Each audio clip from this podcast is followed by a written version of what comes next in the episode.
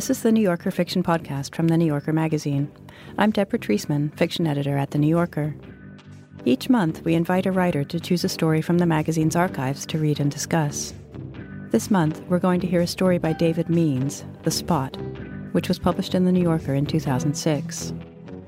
Here we are, Shank thought, or maybe said, outside the hotel, waiting out yet another John delayed by his guilt and his doubts and the time it takes to check his morality at the door, driving north, praying for forgiveness, taking a rain check on his deeper principles while the dull fields fly eagerly past the bug-speckled windows. The story was chosen by Jonathan Franzen, whose fifth novel, Purity, came out last year. He's been publishing fiction in The New Yorker since nineteen ninety-nine. Hi, John. Hello, Deborah. Thanks for coming back on the podcast. It's a testament to how long the podcast has been around.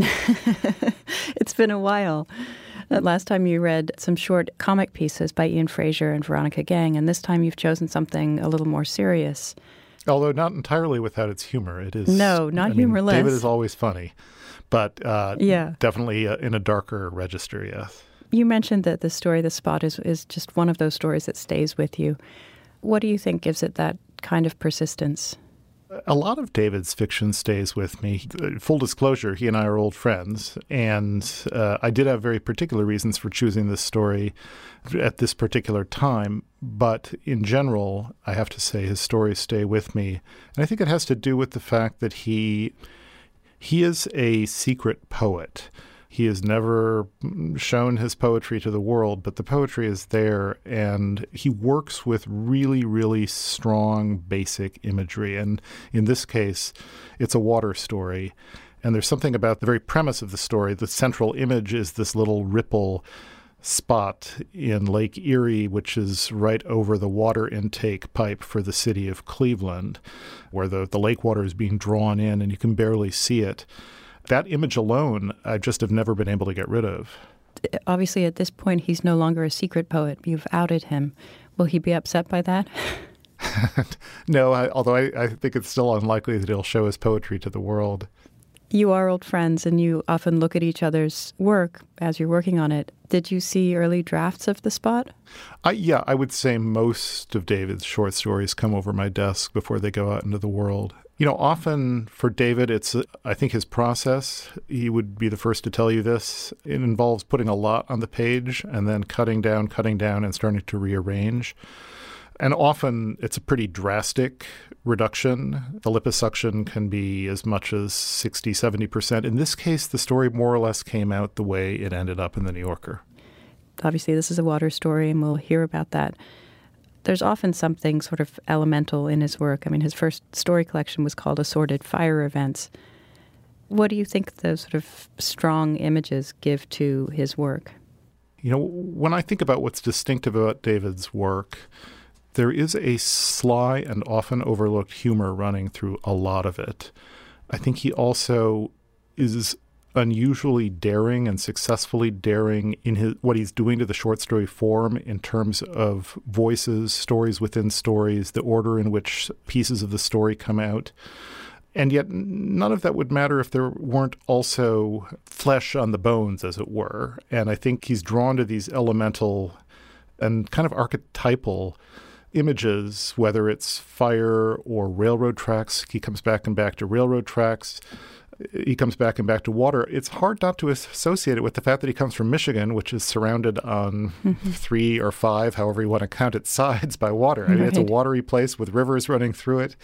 Um, so there's water, there's sand, there's fire, there's railroad tracks, there are highways. And that's kind of, you know, he's he's really, really a deeply Michigan writer in that sense. Well, we'll talk a little more after the story. And now here's Jonathan Franzen reading The Spot by David Means. The Spot. Jack Dunhill, also known as Bone, also known as The Bear, also known as Stan Newhope, also known as Winston Leonard, also known as Michigan Pete, also known as Bill Dempsey, also known as Shank, said, "Not those little waves, but that little pucker on the surface out there is where the Cleveland water supply is drawn in, right there, and if you were to dump enough poison on that spot, you'd kill the entire city in one sweep. Believe me, I've thought it out. You just have to hit right there," he said, pointing again. and then he turned to examine her gaze, and in doing so presented his face, weathered from years of picking blueberries and cherries in Michigan, and, after that, a merchant marine gig during Vietnam. You see, the water is unsuspecting until it hits that spot. It has no idea it's going to be collected, drawn under the streets, cleaned up, and piped into homes. Not a clue. But when it touches that suck, its future vanishes. No chance of becoming a wave after that, no kissing the shore and yearning back out into the lake. Instead, it ends up pooled on somebody's lawn or slipping down a throat or spooned into a bowl of baby cereal. That's the mystery of chance. One minute you're one thing, the next you're another, and choice had nothing at all to do with it.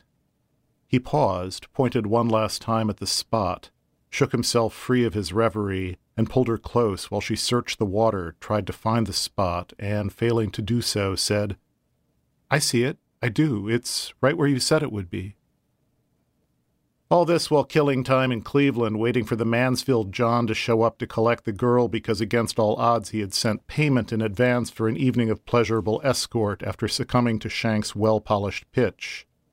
"The girl's name is Meg. Hell, name her whatever you want, but I'd like you to call her Meg when you greet her for the first time, my friend," said girl being in the prime of her youth, fresh as a daisy and rare indigo. "She'd practically escort you for free if I weren't around to mediate her desires, my friend," he said from a phone booth outside Ypsilanti, watching the girl as she sat in the car, fixing her face in the mirror.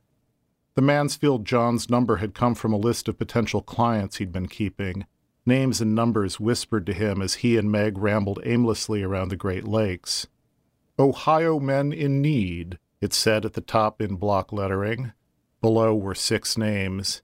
He'd tried four of them already with no luck, but this time he felt the guy taking the bait.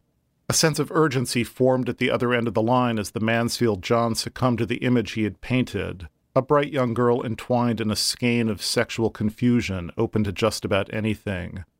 A girl born out of the loins of Akron, smothered by a father's touch and then cast out to fend for herself. He'd left out the boring details, the way he had come upon her small body curled up asleep beneath an overpass outside Port Huron, the long journey they'd taken around the rim of the state of Michigan, following the mitten, staying as close as possible to the waterline. He'd left out her delicate neckline and the shallow hopelessness of her gaze and the way he'd educated her in how to make use of her flesh to earn funds. He'd left out his former religious training at the Grand Rapids Bible Institute and the way God had failed to give him a precise indication of his will. After that, he'd begun to zero in on a price, speaking to the image he had conjured of a somewhat dainty man in neat trousers, with the kind of studied, dreamy comportment you'd expect from a farmer who had gone into the seed business and left field work behind for good. There was a hint of yokel in the Mansfield John's voice, a bit of hick around his tongue tempered by church-going and Sunday school teaching. Yes, there was most certainly some Bible study in the formality of his elocutions, and there was fear in the amplitude of his voice, just loud enough to sound natural. In the phone booth, Shank imagined Mansfield as a man with neat hair, parted clean on the left-hand side, held with a shellac of brilliantine, cut tight above the ears. His wife would be in the family room watching television, aware of her husband in the kitchen, maybe even listening in to his side of the conversation, which to her would seem naturally cryptic because he often made deals on the phone, talking about seed prices, the best hybrids to plant, the way to intercrop carrots with corn. With this in mind, Shank took care when the dickering began and told Mansfield, "Just say soy if you're going to bid lower on Meg and alfalfa if we hit the magic number." Eventually, the John said softly, "Yes, alfalfa is the way to go because it's a versatile crop. Alfalfa will do just fine in your soil if you're lucky with the weather." And and Shank said, "Good, we got a deal. And you'll be saving this little girl's life, Mansfield, you understand? Because she's putting money away for college after being kicked out of her home for no good reason." Then he instructed the man where and when to meet, adding, "Just give us a nod. You'll see us standing around outside the Holiday Inn. And then go on up and check in and I'll send her up to you. You'll know us when you see us. I'll be the one with the big shoulders, and she'll be the one with the sweet derriere." Here we are, Shank thought, or maybe said, outside the hotel, waiting out yet another John delayed by his guilt and his doubts and the time it takes to check his morality at the door, driving north, praying for forgiveness, taking a rain check on his deeper principles while the dull fields fly eagerly past the bug-speckled windows. As Mansfield drives, alone in the car, his face will be composed, the same look he might have when teaching his Sunday school class. As he reaches up once or twice to straighten his cuffs or his tie, and assures himself that if he maintains a certain formality, he'll be able to justify anything he might do in this good world. When he gets to the hotel, he'll be so enthralled by his own desire, acute as solid as carved stone, that the rest of his life, the house and the business and his upstanding place in the community, will become nothing but a small white dot behind him, zipping away like the last of an old television image. A bolo tie at his throat, fresh-pressed plaid shirt tucked smartly into his chinos, the John will unchain the door, let it swing open, throw his arms wide, and say, "Come on in, Meg," offering up a room truncated and narrow, papered in gold foil, periscoping to a view of Lake Erie from fifteen stories up. She'll go directly to the window and stay there with her back to him as long as possible, looking out, trying to fashion some drama. She'll go directly to the window and stay there with her back to him, as long as possible, looking out, trying to fashion some drama. From the Violet Johns, she's learned that it's best to build up an assemblage of gestures, somewhat vaudevillian and slapstick, around the act itself in order to preempt the hard, cold dynamics that otherwise set in naturally. She would have got that from her father, an old tool and die guy, an awareness of the importance of the fine gradients, of using a micrometer, measure twice, cut once, and all that. Most Johns were as hard as tungsten, as square inside as an unworked block. Behind her, Mansfield will cough a couple of times, unhitch his belt, and then approach her hesitantly. Beneath his facade of neat and upstanding morals will be a horrible goat-like presence, a humping energy that will arrive musky and damp, pressing up against her, moaning, reaching around to tweak her breasts. That much is certain. This John's a connoisseur of dry, Shank had warned her. He likes it sandpapery and rough, no lubrication, none, nada. As Shank waited for her down in the hotel lobby, he began to feel himself edging into pure speculation. He knew little about what really went on up in the room, but he had a basic idea, and he could imagine, in general terms, how she coped. Most likely she'd, number one, find a crass rigidity all bone and sinew in the brashness of survival. Number two, abolish the formality of her own flesh, reduce herself down to an essence, hips, the arch of her foot and shoulder blades, the part in her hair, the fine down on her earlobes, the nape of her neck. Number three, assume a protoplasmic mobility, the creep of the protozoa, one-celled hydra, primal and original and eager to consume itself for a lunch. In due course, Mansfield will tell her that he sells seed and some heavy equipment wholesale just outside of town proper, and then he'll let his pants fall to the floor, step out of them, and move behind her as he places his cold, bloodless hands around her belly and tries to turn her while she resists slightly, and then some more until he has to use a little force, and then they'll do a give-and-take shuffle to the bed where he'll push her down and take her clothing off a bit at a time until finally they'll be doing it, and then he'll completely embody that goat-like carnality, grunting and groaning, while she keeps her eyes closed and concentrates on the spot Shank had pointed out to her on the water earlier. And she'll think about how it would feel to be devoured by darkness and then spat out somewhere, startled and renewed, fresh and tight from a spigot into a bucket or out onto a lush lawn somewhere pleasant. Yes, she'll use that image, hold to it, and it will make things easier for her, he thought down in the lobby, waiting for her to emerge from the elevator, which she did about forty-five minutes later, raising her hand to adjust her hair, glancing around for him with a bit too much eagerness. There was something in her face, a slackness in her jaw that foretold the confession she'd give an hour later, driving through the moonlit suburb of Lakewood, speaking softly, saying, "He had that string tie on the whole time, and it kept bugging me. You know, those cold metal tips kept brushing me, and it was like they were saying, 'Here I am, yank me, we're ready to go, just grab hold, cross the line,' he said, not out loud, but with his hands and his you-know-what. I said, 'No.' He struck me and said, 'Cross it.' I said, 'No.' He hit me again. Then those strings told me, 'Draw me tight.' And so I did. I did. It took all my might. I dug a knee into his ribs, tightened the bolo tie around his neck, and rode him like a bronco until he stopped moving," she said. Shank could just barely make out the shape of her face in the pale Ohio light. "Go on, go on," he said, and she said, "Well, what do you want to hear?" "Give me the nitty-gritty," he said. "Give me the sick parts that this country ain't ready for, the bits folks would never believe." He waited, listening to the engine shudder. "Well," she said, "his teeth popped out during the fight, his bridge, I guess you'd call it, the four front ones, and when I was done, I popped them into my mouth and said, 'What's up, Doc?'" "You didn't," he said, feeling the laugh come up from his ribs and then listening as she laughed in response. Eventually they were up on the beach road, passing sensible homes, locked tight and frowning out at the lake with mute but unshaded windows while the first light came along the edge of the lake, and he explained to her how even Erie would ignite if you touched a match to it correctly. And then he rambled on, trying to stop himself at first, about the time he'd witnessed the Cuyahoga River burn, a calico blanket of shimmering flames elbowing its way into the heart of Cleveland, and how the sight of it had changed everything and made him aware that his calling wasn't with the Lord, because there hadn't been a single recognizable sign of prophecy in that water, even as it burned. After a swing up to Detroit for no good reason except to pay off a gambling debt and to cast a glance at Lake Saint Clair, they headed east along the dreary tedium of Canada, Highway four oh one, the staggering dull flatness and repetition. "This part of Canada's nothing but a feeble reflection of U S glory," he said. Then he carried on about old draft-dodger buddies who'd gone nuts from missing the American stuff, guys who hallucinated burger joints, strip clubs, and billboards behind their eyelids. "I avoided that.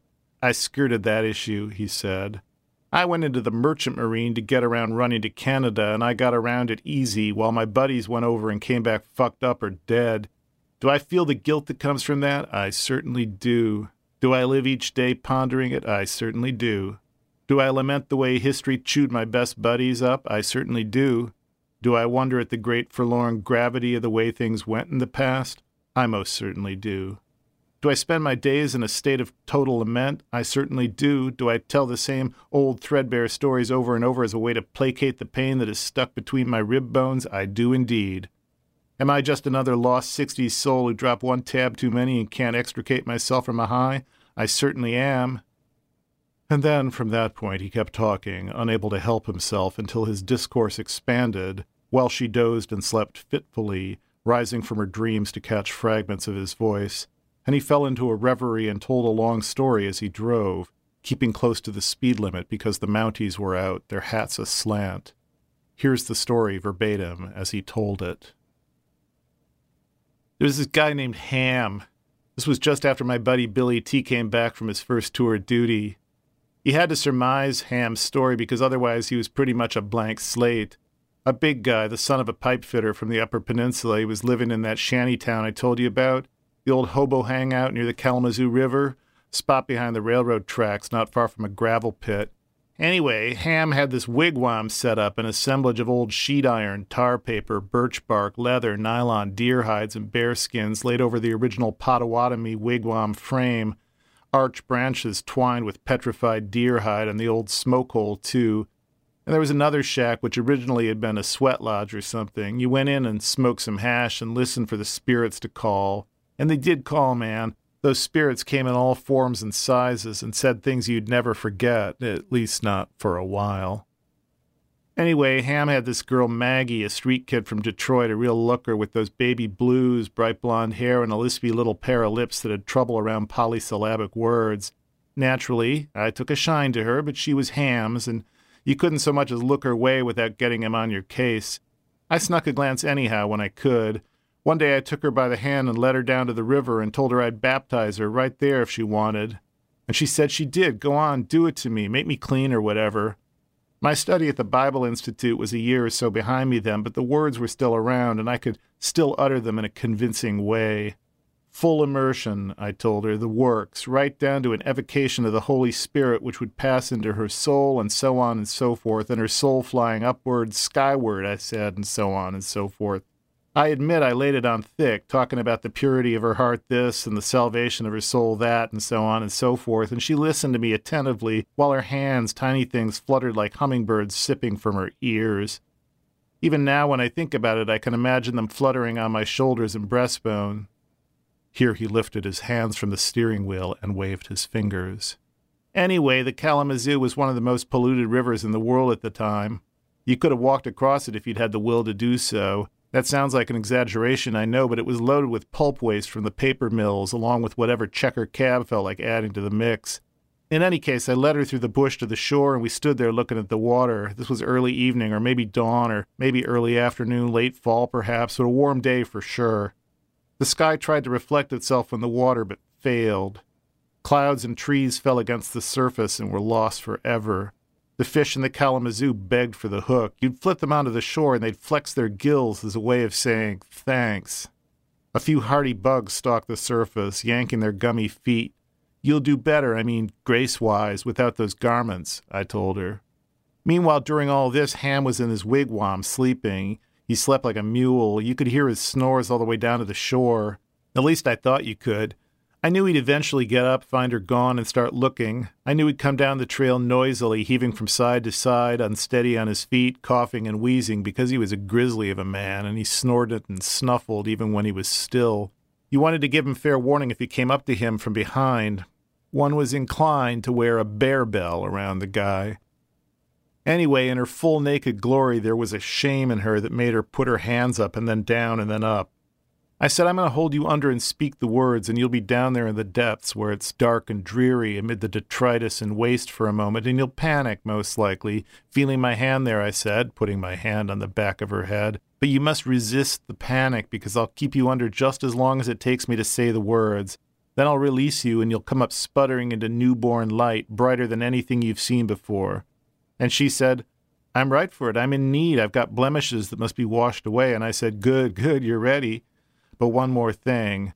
When you see that newborn light, take a long look before it fades when your eyes adjust. You only get a glimpse before it goes away, and then you have to rely on memory, and if your memory isn't strong, you'll lose your grip on salvation. Then I took her into the water and started, pushing her under, and at some point I heard Ham on his way down, heaving through the brush. He must have seen me through the trees. What did he see? A man gripping his girl's head, holding her down while she wiggled with the Holy Spirit, splashing a froth into the air. Naturally, from his vantage, he misconstrued my actions and became wild with rage, dancing his way bow-legged through the brambles, held back only by his fear of water. Ham's terror of water was incredible. He could hardly find it in himself to splash his own face from the tap. He found brushing his teeth impossible. You could see his fear in the way he came in up to his toes and then backed out quickly. There were huge forces at play. He'd gone up against them as far as he could, and then he drew a line. He cursed the water, the river, and then yours truly. Against this backdrop, I tried to keep to the task at hand, and if anyone's to blame for my failings for holding her under a beat too long, it's Ham himself for proving such a distraction. Timing is everything when it comes to the work of baptism. One wrong move and God enters the world at a weird angle. Take my word for it. I kept to the task at hand. After I released her body to the currents, Ham raced along the shore. I can't account for her spirit, but her body swung in wide windmill loops as it was drawn downstream, just out of Ham's reach. For a moment he stood still, quivering in a force field between his rage toward me and his lust for her. Lust won the prize, and he moved downstream, trying to lure her in with the end of a branch, but the currents were too strong. Long story short, I went back to Ham's wigwam and sacked his food. Long story short, I ate his food while he followed her body all the way to Lake Michigan, where he stood on the shore and rolled his shoulders as if bracing for a fight. He stood on the shore and bellowed. He was a grand, operatic bellower. His voice spiraled out over the water as if blown from a conch shell. A big fat bellow that came five miles up the river to his wigwam, where by the time the sound got to me it was weak and feeble but still as clear as day. I sat, held off on my chewing as long as I could, and listened, clenching my teeth against the ringing in my ears and the soft breeze that was coming through the leaves as evening approached. I was happy, because when the evening light met the Kalamazoo, it did so on equal terms. And then for a while, until night fell and it was too dark to see, the river looked clean and even drinkable, Meg, as pure as anything you've seen in the world up until now. He talked and then fell silent, and then talked some more, until a few hours later they were in Niagara Falls, and he nudged her awake so she could see the mist plume over the horizon.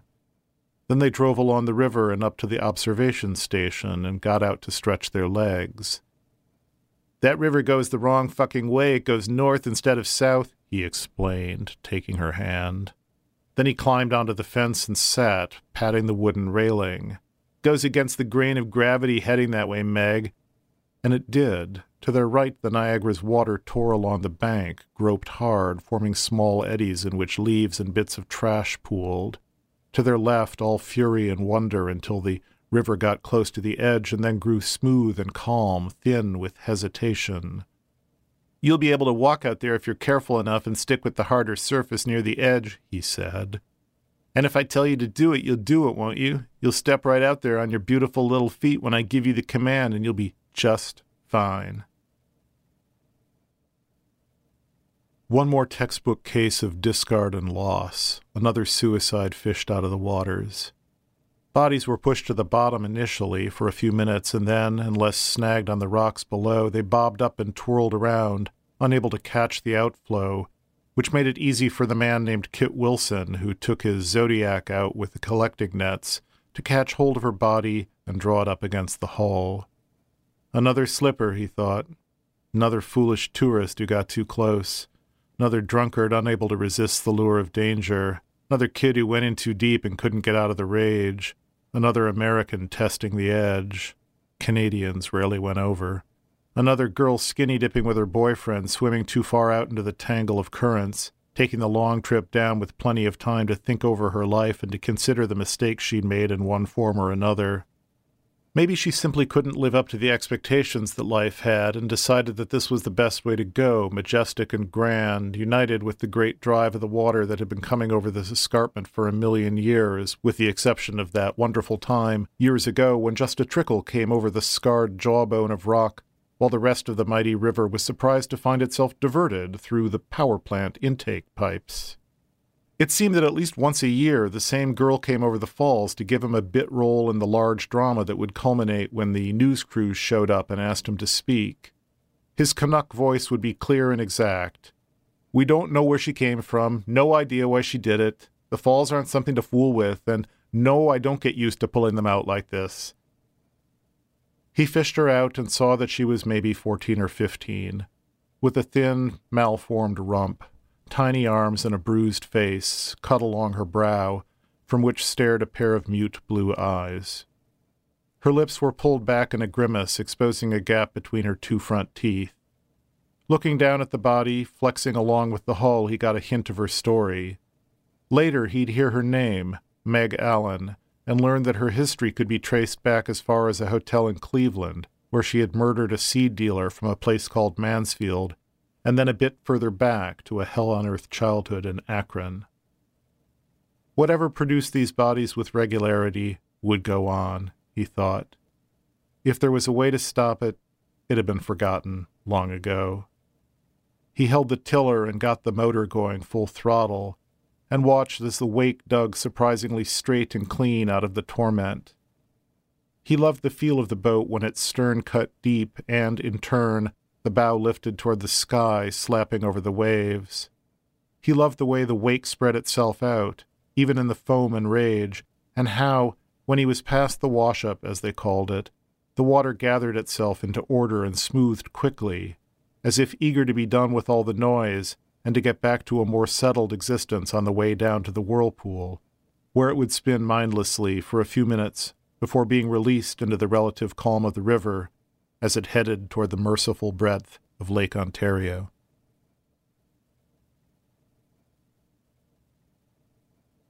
That was Jonathan Franzen reading The Spot by David Means. The story was published in The New Yorker in August of two thousand six, and in the collection of the same title, which was published by Faber and Faber in two thousand ten. Hi, I'm Deborah Treisman, fiction editor of The New Yorker. Each week on the Writer's Voice podcast, New Yorker fiction writers read their newly published stories from the magazine. You can hear from authors like Colson Whitehead. Turner nudged Elwood, who had a look of horror on his face. They saw it.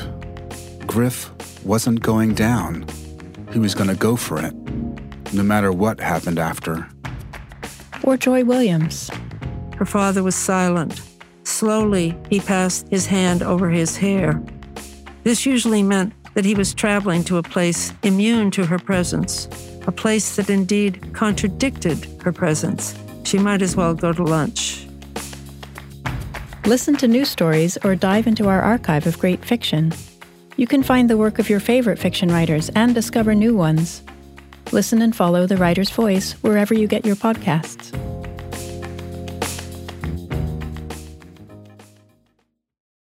The questions around retirement have gotten tiring. Instead of, have you saved up enough? Shouldn't they be asking, what is it that you love to do? And how can we help you keep doing it? The truth is, you're not slowing down. So your retirement plan should be more of an action plan, a hiking plan, a music plan, a sailing plan. The point is, whatever you're passionate about, we can help make sure you never stop. At Lincoln Financial, we have the products to help protect and grow your financial future so you can keep doing more of what you love. Make your pastimes last a lifetime at lincolnfinancial.com slash action plan. Lincoln Financial Group, marketing name for Lincoln National Corporation and its insurance companies and broker slash dealer affiliate Lincoln Financial Distributors, Incorporated. Copyright twenty twenty-four, Lincoln National Corporation. So, John, the first four lines of this story, at least in the New Yorker layout, are taken up by this list of names and aliases that the main character, who's now called Shank, has used. Why open with that kind of a list? Is he trying to tell us, you know, that this is just one of eight possible stories we could hear about this guy or something else? Well, lists are often at least a little bit funny. Uh, one of the primary tensions in the story, I think, is between the weird humor of it, and particularly in the narrator's voice, this kind of skeptical humor, and the really appalling things that happen in the mm-hmm. story. Yeah. But the, what makes it a funny list is it goes on like two elements too long. Right. It's, you know, normally if it's it's an A K A, and I chose, by the way, to read it as also known as, even though in, in, in the text it's printed A K A. Normally, you know, you get like two or three, maybe four aliases. You don't get eight. Right. um, so I think it serves to set that playful tone that is going to be at war with the um, with the dark content. Well, when we think about Shank, he's had a lot of identities beyond the names. You know, we, we don't learn a lot about him, but we do know that he was a berry picker, that he was a merchant marine, that he was a Bible student. Now he's a pimp. He's also a sociopathic murderer. He has that great line when he's talking about the water in, in Lake Erie, and he says, that's the mystery of chance. One minute you're one thing, the next you're another. And choice had nothing at all to do with it. Do you think that choice had anything to do with what he's become? You have the sense that it didn't. I think there are there are two things that you feel in this story and, and in a number of other stories of David's. One is it feels like something happened to Michigan in the sixties and maybe early seventies. Sent an awful lot of people to Vietnam.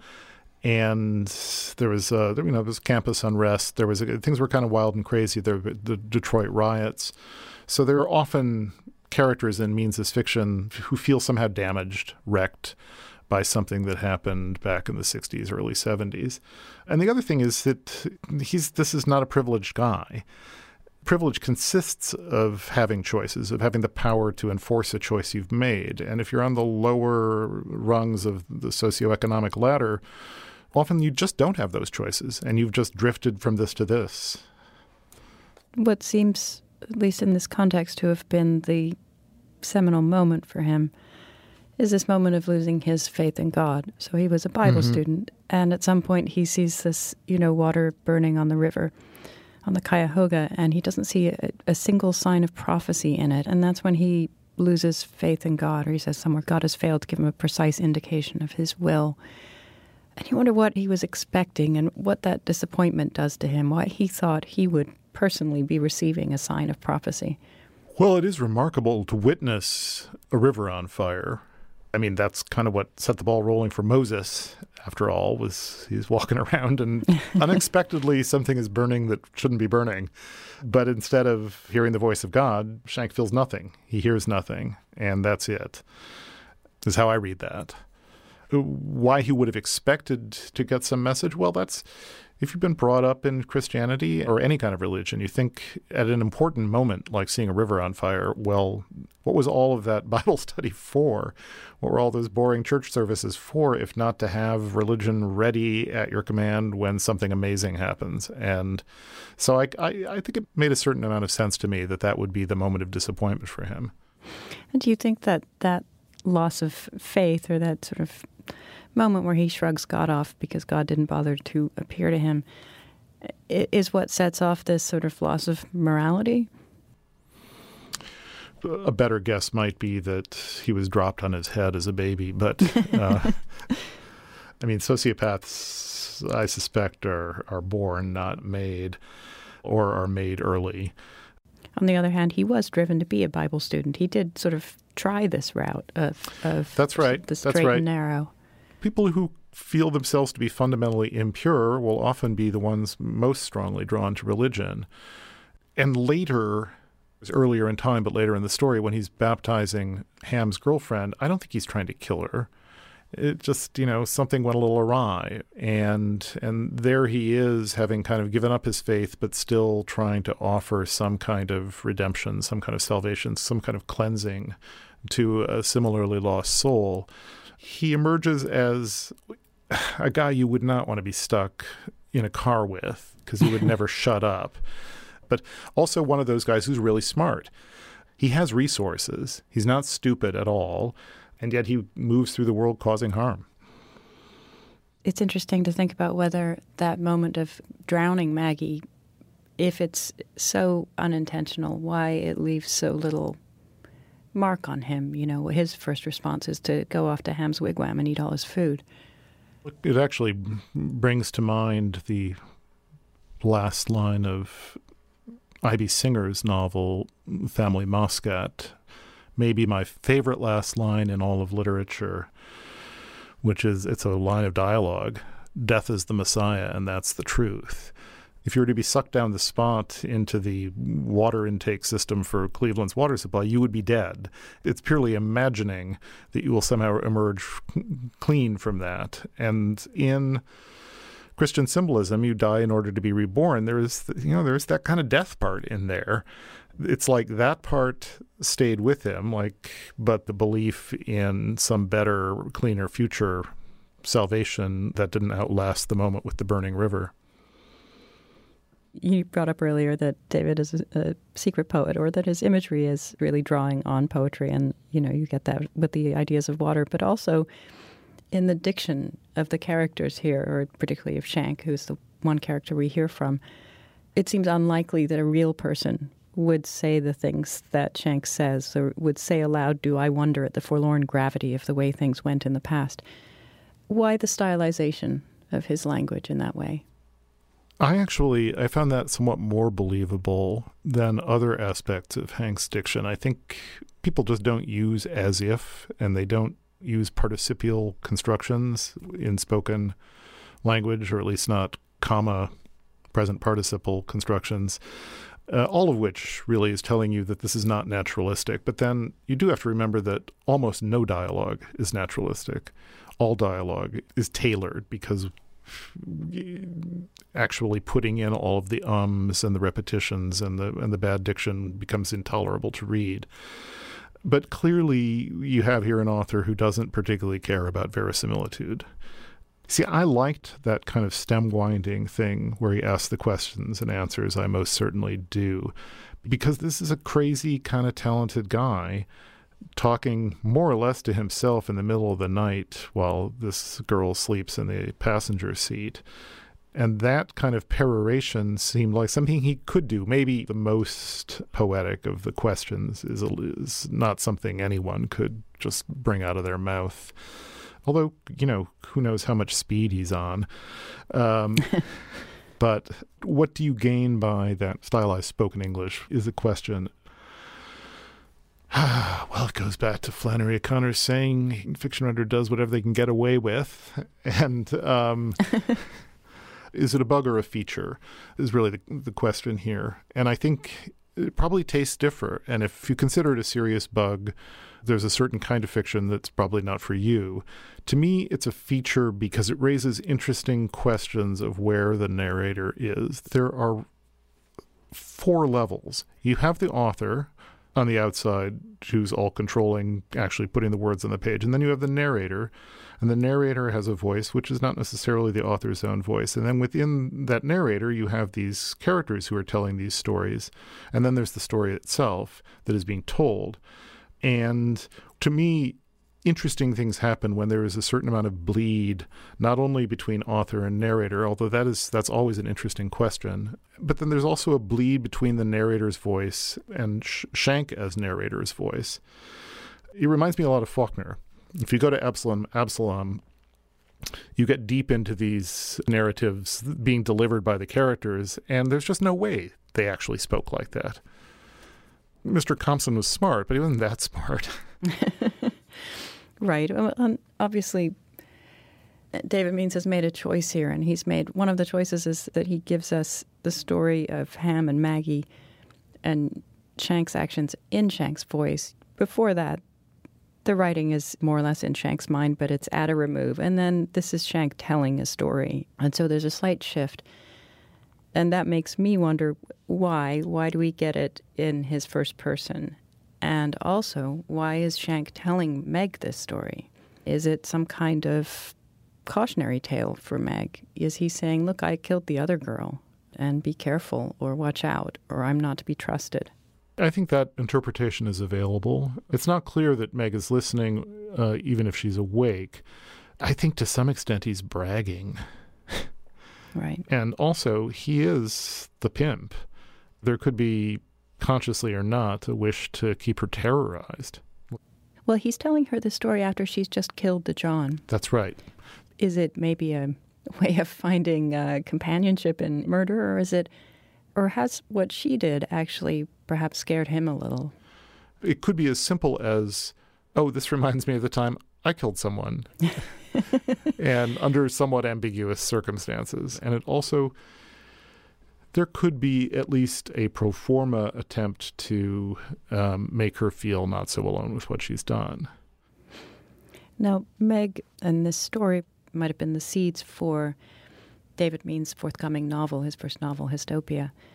Yes, that was something that struck me when I went back to this story. I'd forgotten that the young woman's name is Meg Allen, and there is a Meg Allen that appears in Hystopia. And uh, one of the main narrative elements in David's new novel is this troubled young woman who's basically been taken hostage by, uh, beyond sociopath, really kind of a psychopath, in this alt-history, different but recognizable Michigan of the supposedly late sixties, early seventies. The dynamic between them and the talkativeness of the man and the passivity and yet potential redeemability of the young woman, it's, it's all there. It feels like this was not exactly an early draft of the book, but it was clearly he was using the same fundamental materials.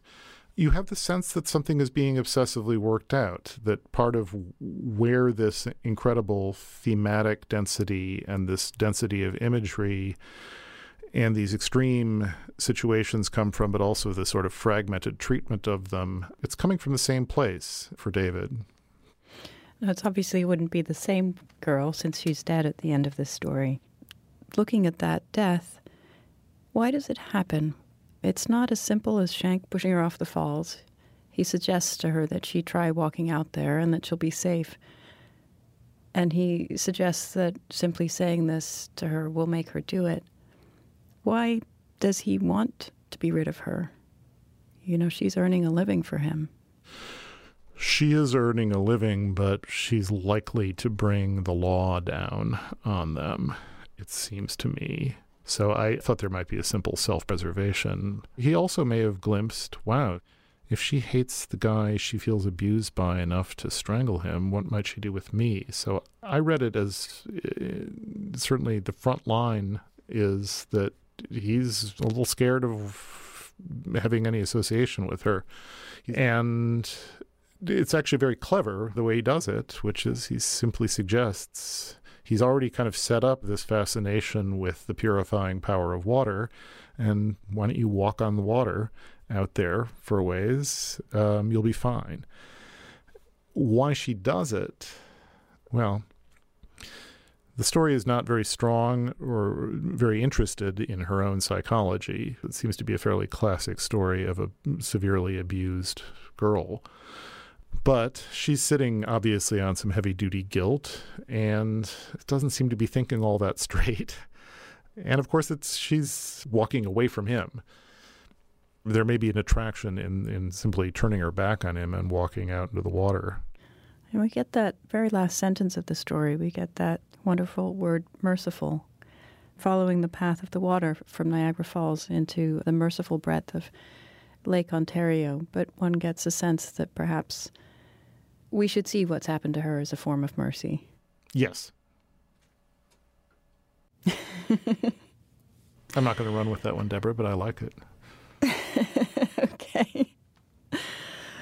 You know, you mentioned just now that Means keeps coming back to these kinds of characters, to vagrants, to young couples, criminals on the lam, and that kind of desperation. And I wonder why he's drawn to these themes over and over. As with any good writer, there are a number of distinct modes to David's output in his stories. He's written a lot of stories. He has a, it's four or five collections he has out. And some of them are very much set in good middle-class suburban settings. There'll be lawyers, there are professors, there are people who go to museums and nice restaurants. And then and there's another vein that are, that are historical, that seem to be imagined out of his encounters with American history, particularly early twentieth century American history. And then there is this big set of stories with really, really marginal individuals, in some cases quite crazy, in many cases quite violent. And I think, you know, it's, I shouldn't be the one to talk about David's life, but I think he is a remarkably kind, funny, well-adjusted person whose wife is one of the greatest people I've ever met, um, and they've been married forever. They have two wonderful kids, and so he has actually... he's got a good life, and yet you don't have to walk very far from his front yard into other parts of his extended family to find really, really messed up people and really, really dark and violent stuff. He has not lived it himself, and yet he's lived very close to it. And I think in a way the voltage between how good he has it and the real desperation of people very close to him has been fruitful. Maybe the intensity with which he delves into the really dark stuff is a measure of the precariousness that he feels his own life has, and maybe also the guilt. There's also a wonderful kind of parallel friction in the work itself between the brutality and the desperation and the pure grittiness of some of the subjects and this elevation and sophistication of the language. And the form. Um, and the form, exactly, yeah. Yeah. No, it, this is not one draft stuff being typed on an endless roll of paper in a typewriter. This is actually, these are very, very carefully constructed little timepieces that he's writing. He's a sophisticated writer, and it would almost be dishonest to pretend to be a primitive writer. So the issue you raised a few times earlier was about the humor in this story. And here we've been talking about the murder and the brutality and the sociopathology of it. What's the humor for you? Where is it, or what is it doing there? Both. Well, this is not his funniest story by any means. This is one of his less leavened with humor stories. But there are lines. You know, depression and humor go together. The most depressed people are often, when they're not acutely depressed, the funniest people. humor is a wonderful coping mechanism for really, really hard stuff. In this case, it's just like there'll be these moments where a little steam is let off by stepping back and laughing, pushing it a little too far. To say more would put me in the Gary Larson cartoon where the scientist is trying to explain humor, his back is turned to the class, and someone has taped "kick me" to the seat of his pants. Well, thank you so much, John. Thanks, Deborah. David Means is the author of four short story collections, including The Spot, The Secret Goldfish, and Assorted Fire Events. His first novel, Hystopia, will be published by Farrar, Straus and Giroux in April. Jonathan Franzen is the author of five novels and five books of nonfiction and translation.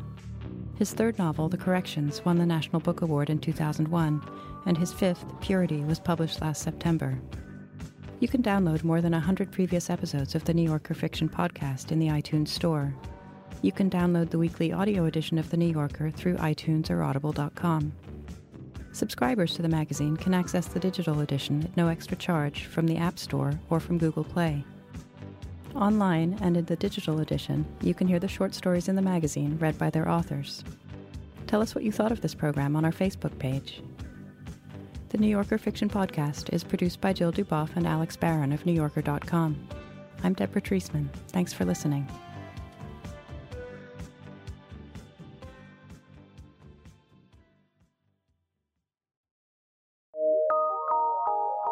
From P R X.